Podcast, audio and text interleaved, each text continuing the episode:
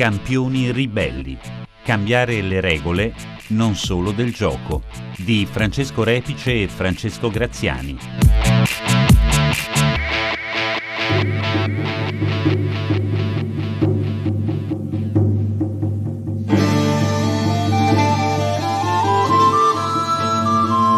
L'idea di Tommaso Moro era semplice come un sogno ad occhi aperti. Proprio uno di quei sogni che quando ti attraversano la mente, ecco che le cose tristi del presente scompaiono. Un attimo e ti ritrovi in un altro presente dove ogni cosa è al suo posto e ogni persona ha la sua giustizia. Per questo il suo sogno ad occhi aperti, che aveva preso la forma di un romanzo, Tommaso Moro aveva scelto di titolarlo con una parola che non c'era. Del resto, quello era il racconto di qualcosa di inesistente, un luogo di armonia dove invece della legge del più forte dominava la legge della cultura, un luogo senza più confini e steccati nel quale persino la proprietà privata appariva un intralcio nel cammino dell'uomo verso la bellezza che abita ciascuno di noi. Ecco, a questo luogo di uguaglianza e giustizia Tommaso Moro aveva dato il nome di utopia. Utopia che per noi è sinonimo di qualcosa di irrealizzabile, ma che per Tommaso Moro era anche un gioco di parole, visto che nel greco antico U stava per non e topos per luogo. Insomma, utopos come non luogo, luogo che non esiste, qualcosa di impossibile e inarrivabile. Ma sempre nel greco antico esisteva un'altra parolina molto simile alla negazione che faceva di utopia qualcosa di inafferrabile. Si trattava del prefisso eu, che significava qualcosa di bello e buono, qualcosa di molto favorevole. E così quello che da una parte era il non luogo appariva nello stesso momento come il buon luogo, perché ci sono mete che nel destino dell'uomo rimangono irraggiungibili, come irraggiungibili sono forse giustizia e pace, ma avere sempre sete di quella giustizia e di quella pace rende comunque grande questo destino incompiuto di tutti e di ciascuno di noi che apparteniamo al genere umano. Non è poco. Poi, se c'era qualcuno che potremmo definire più come un ribelle che un sognatore, questi davvero era Tommaso Moro. Un sognatore mai si sarebbe opposto a Sua Maestà, il Re d'Inghilterra e Signore d'Irlanda. Per questo poi Enrico VIII nel 1535 decise di fargli saltare la testa perché nessun cancelliere del regno come Tommaso Moro era mai e poi mai si sarebbe rifiutato di controfirmare l'atto nel quale il re dava valore formale al ripudio arbitrario della propria moglie per di più con tanto di scisma dalla Chiesa cattolica. Poi la compulsione portò anche Enrico VIII a sposarsi ben sei volte, ma questo non appartiene né al sogno né alla ribellione che erano di un Tommaso Moro che, invece di rifugiarsi dietro il paravento della ragion di Stato che tutto giustifica, scelse di opporsi a quel gesto che gli appariva come una negazione inaccettabile di quell'armonia, di quella giustizia e di quella pace che inseguiva con tutto se stesso. La sua decapitazione raccontò anche che la ribellione per la sete di uguaglianza spesso viene osteggiata e che tante volte ha un prezzo molto alto da pagare. Tommaso Moro che poi la Chiesa Cattolica avrebbe innalzato sugli altari fino a proclamarlo santo. Già, ma poi che cosa è la ribellione? Ribellione non è solo rivoluzione, la ribellione, lo abbiamo visto, spesso nemmeno cambia le regole e gli atteggiamenti che ti hanno indignato. La ribellione a volte è solo una testimonianza, un gettare un seme per un frutto che altri raccoglieranno. È un gesto d'amore e di fedeltà che cerca di ristabilire il senso originale delle cose. Forse potremmo dire che la ribellione è un desiderio di ritorno ad una bellezza sottratta e non serve essere cancelliere del regno per provare questo desiderio, perché la ribellione è l'assunzione delle responsabilità che ti sei preso quando hai accettato un ruolo, un incarico. Se poi la ribellione è davvero un gesto d'amore, vuol dire anche che questa è alla portata di tutti e non serve proprio essere dei santi.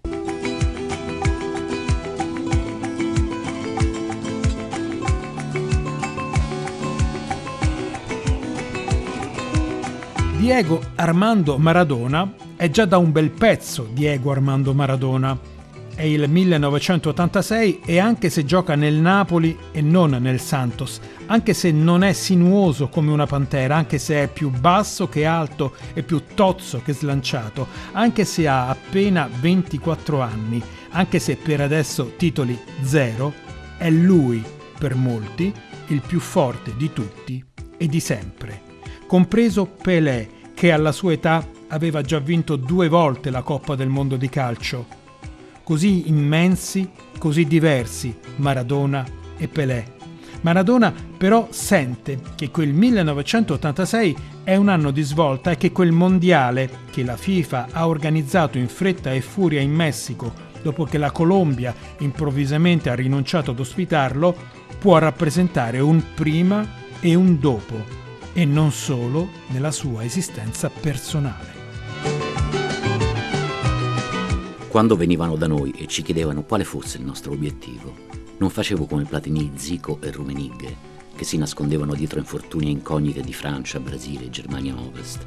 Io dicevo quello che pensavo e che pensavo sarebbe successo, e cioè siamo qui per vincere e per diventare campioni del mondo.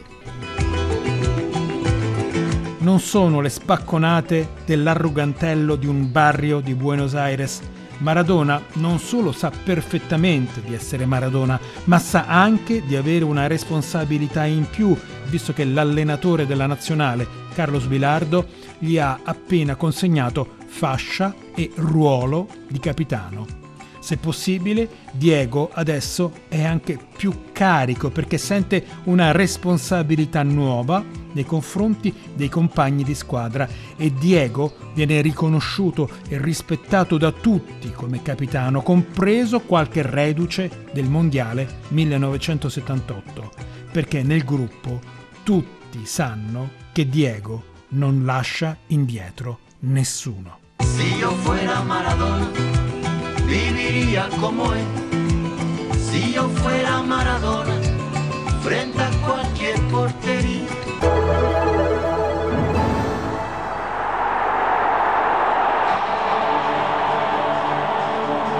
Quello del 1986 è il primo mondiale pesantemente condizionato dalle esigenze delle televisioni di tutto il mondo. Nessuna partita di sera allora, nessuna, altrimenti in Europa come fai a vendere gli spot per incontri che trasmetti nel cuore della notte? Partite a mezzogiorno in punto allora, eppure siamo sotto la linea del tropico del cancro e a giugno il sole è così a picco che l'ombra della traversa cade sulla linea di porta. Provate voi a correre con quel caldo ai 2300 metri di altitudine di Città del Messico, in una delle città con l'aria maggiormente inquinata del mondo. Inaccettabile. Eppure è in queste condizioni che la FIFA, il governo mondiale del calcio, decide di fare giocare. Alle 12, tra altitudine e smog, era un vero crimine. Negli ultimi 20 minuti delle partite c'erano giocatori che in campo potevano solo camminare e se li guardavi in faccia ti spaventavi perché avevano gli occhi fuori dalle orbite. La squadra argentina poi è anche convinta che qualcuno trami contro di loro. Nella prima partita i coreani del sud hanno picchiato come fabbri e nessuno ha detto niente. Nella seconda l'arbitraggio è stato scandalosamente a vantaggio dell'Italia, si ripetono in un ritiro nel quale la rabbia monta come il fischio di una pentola a pressione dimenticata sul fuoco.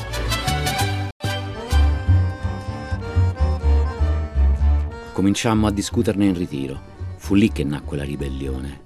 La FIFA non si era resa conto però che se noi avessimo detto stop, tutto il circo sarebbe crollato. E questo suggerivano di fare al mio compagno di stanza Pasculli e Jorge Valdano, uno che ti dice sempre le cose in faccia.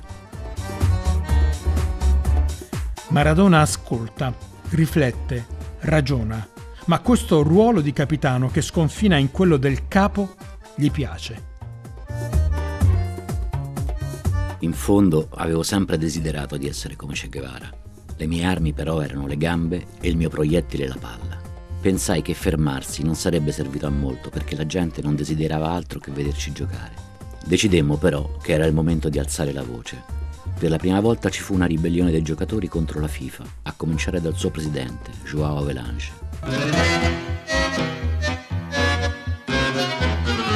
Maradona tira il sasso nello stagno. Ora, va detto che la FIFA mai e poi mai si sarebbe sognata un attacco dei giocatori.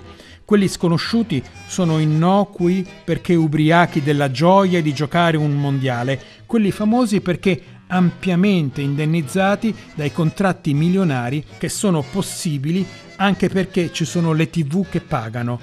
Gente che non sembra interessata a farsi carico di quelli che non hanno un nome come il loro. Quante volte la vita fa così. Sapete che ci rispose Avalanche? I calciatori devono giocare e basta. Per parlare ci siamo noi dirigenti.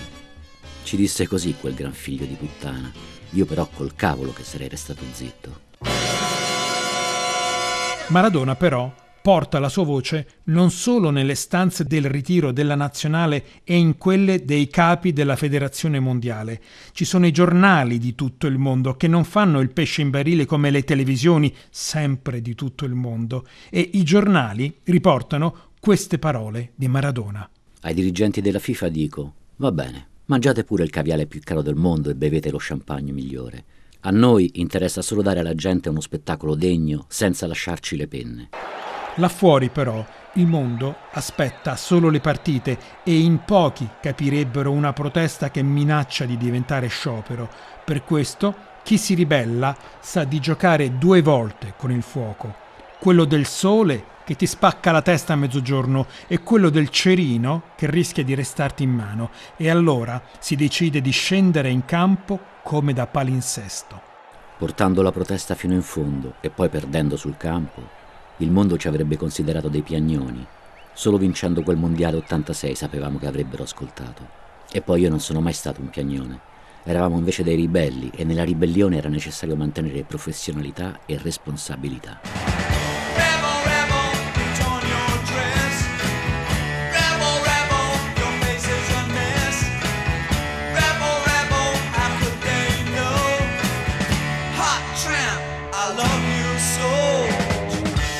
Questa storia piccola ci dice che la vittoria dell'Argentina in quel mondiale lascia molti galli nel pollaio. Maradona, che col suo 1,65 m non segna mai di testa, ha dimostrato che quella testa deve essere usata anche per ragionare. E questo diventa un grosso, grosso problema per la FIFA che considera i giocatori come i leoni del circo, bellissimi e innocui. Là dietro la gabbia dorata dei loro ingaggi. Ma c'è anche una cosa che questa storia non ci dice.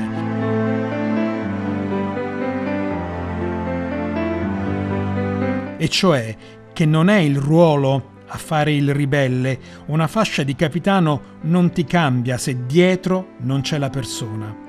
Essere considerato come il più forte del mondo e anche di sempre non sempre ti convince a sostenere il peso di qualche responsabilità che invece dovresti provare pure a caricarti.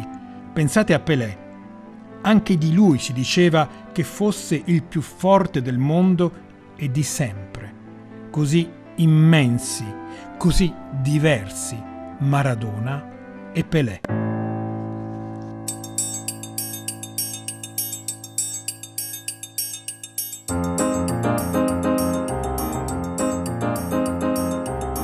Faccia d'ebano senza nemmeno l'accenno di una cicatrice, gli occhi centrati verso il nulla, liquidi, come l'assoluto disinteresse per tutto quasi ciò che lo circondava, tranne la messa in scena all'interno di uno stadio. Una vita delegata agli altri, fatta eccezione per le giocate sublimi della filosofia Ginga, che hanno scandito l'esistenza del calciatore, non certo quella dell'uomo però. Incapace di prendere parte, anzi, terrorizzato dallo schierarsi da una parte nonostante le umili origini, Tres Corazoes, umanità senza diritto alcuno alla mercé del dittatore di turno catapultato in Brasile da quelli del piano di sopra. Non una parola, non una reazione, se non con un pallone tra i piedi a concedere, a regalare gioia incontenibile ad una nazione che di gioia ha sempre avuto bisogno come l'aria da respirare.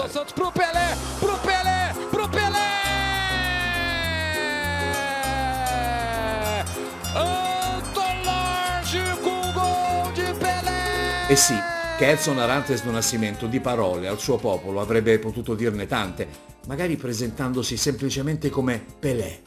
E Dio sa come e quanto lo avrebbero ascoltato. E invece no, solo epiche narrazioni di gesta tecnicamente sovrannaturali, una vita trattenuta tra gli angusti confini di un prato verde, fuori da lì la miseria di qualche impresa finanziaria finita male, qualche amorazzo ad uso e consumo della stampa rosa, quella colorata, come la sua pelle, che dalla cabina di comando veniva paternalisticamente rinchiusa in quelle espressioni tanto apprezzate. Bonga Hot, bravo ragazzo, da esibire all'intero pianeta, uno che non dà fastidio, che non pianta grade, un negro che sa di essere negro e sta al suo magnifico posto, dove l'ha inchiodato la sua immensità futbalistica.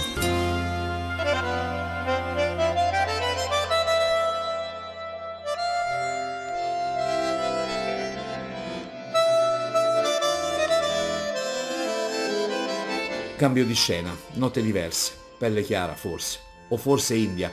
Vice a Fiorito, questa volta sì come Tres Corazoes, in fondo cambia poco, anzi nulla, stessa miseria, stessi stenti.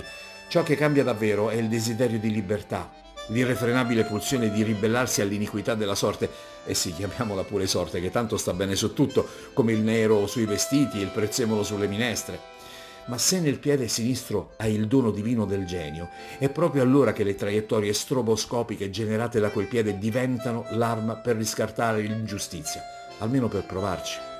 Il papà di Diego si spacca la schiena in fabbrica, il papà di Edson pulisce i cessi nelle scuole dei bambini ricchi, le mamme di entrambi, quella di Edson Arantes do Nascimento e di Diego Armando Maradona, sguatterano nelle case dei papà e delle mamme di quei bambini ricchi. Nessuno si lamenta. A Vicia Fiorito però, l'inferno dimenticato nell'inferno di Buenos Aires, Diego, il Pelusa, la sua guerra personale contro le ragioni di quell'inferno, la guerra che lo condurrà alla morte, speriamo, al paradiso, l'ha già cominciata. Chiaro salir campione del mondo. Promessa mantenuta, certo, ma a quale terribile costo. Le guerre ti chiedono il conto e quando il conto è salato devi cominciare a fare i debiti con la tua mente polvere bianca che ti precipita verso il baratro, anche se ti illude di farti spiccare il volo al di sopra di tutto e di tutti. Attenzione però, senza mai nascondersi, prendendo parte, schierandosi da una parte, giusta o sbagliata che sia. C'è chi ha scelto di essere l'artefice del proprio destino, chi il joystick del destino lo ha messo nelle mani degli altri. Fa una bella differenza. Arranca por la derecha del genio del fútbol mundial y es el tercero a tocar para Borruchaga siempre Maradona. Genio, genio, ta, ta, ta, ta, ta, ta. Chi è più forte? Pelé o Maradona? Domanda insulsa. Chi è accusato di malaffare Avalanche prima e Blatter poi? Chi si è perso nel bianco caldore della cocaina per trovare riparo da quelle potenze che gli si scagliavano contro? Chi ha scelto di mettersi di traverso contro la dittatura sanguinaria di Vilela prima e Galtieri poi? E chi invece ha preferito voltarsi dall'altra parte mentre la giunta militare brasiliana inondava di sangue innocente il gigante addormentato? Rispondendo a questa facilissima domanda, saprete finalmente chi è stato il più grande. Maradona o Pelé? Occhi liquidi e mansueti, oppure sguardo iniettato di sangue e disperazione? La differenza è tutta qui. Mas che nada o El dia che me quieras. Fate il vostro gioco.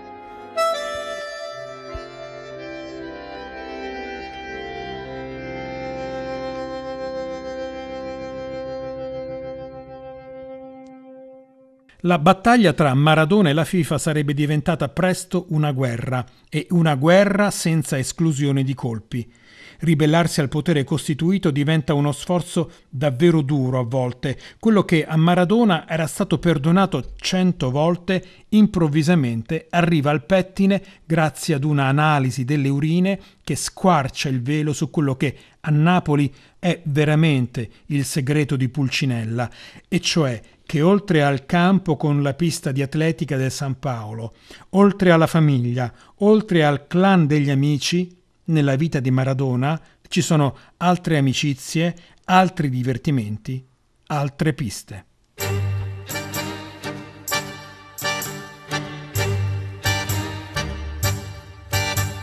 Poi, visto che la guerra è senza esclusione di colpi e che in guerra a volte è più facile allearsi che combattersi, la FIFA cerca anche di passare dal bastone alla carota. Quando la Federcalcio dell'Argentina festeggia i suoi primi 100 anni, oltre alla sfida con i campioni d'Europa della Danimarca e a quella con i rivali del Brasile, viene organizzato un terzo incontro lontano dalle tribune e dalle telecamere. Diego Armando Maradona lo avrebbe raccontato così. Era il 1993.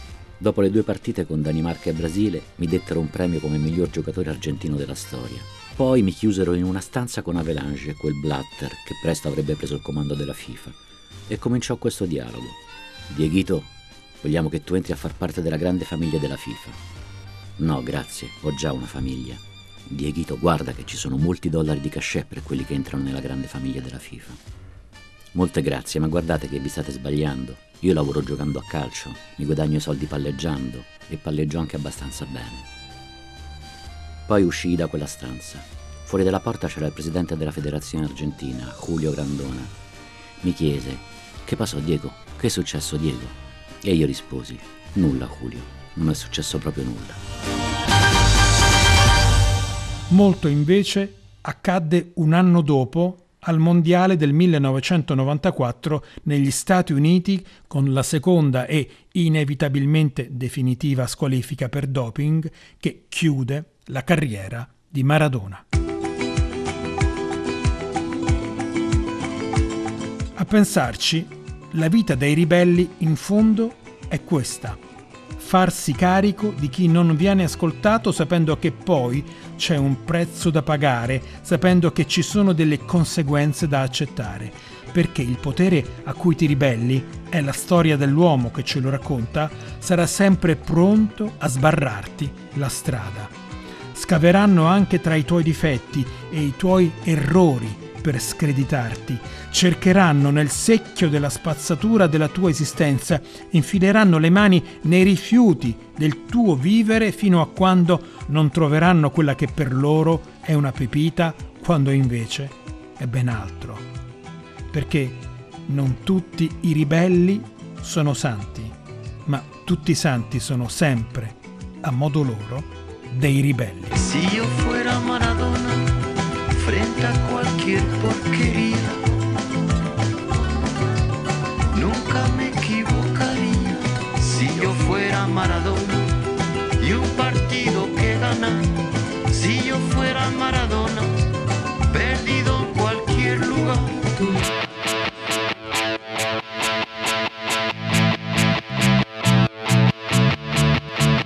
Avete ascoltato Campioni ribelli Cambiare le regole non solo del gioco di Francesco Repice e Francesco Graziani. Regia Alex Messina.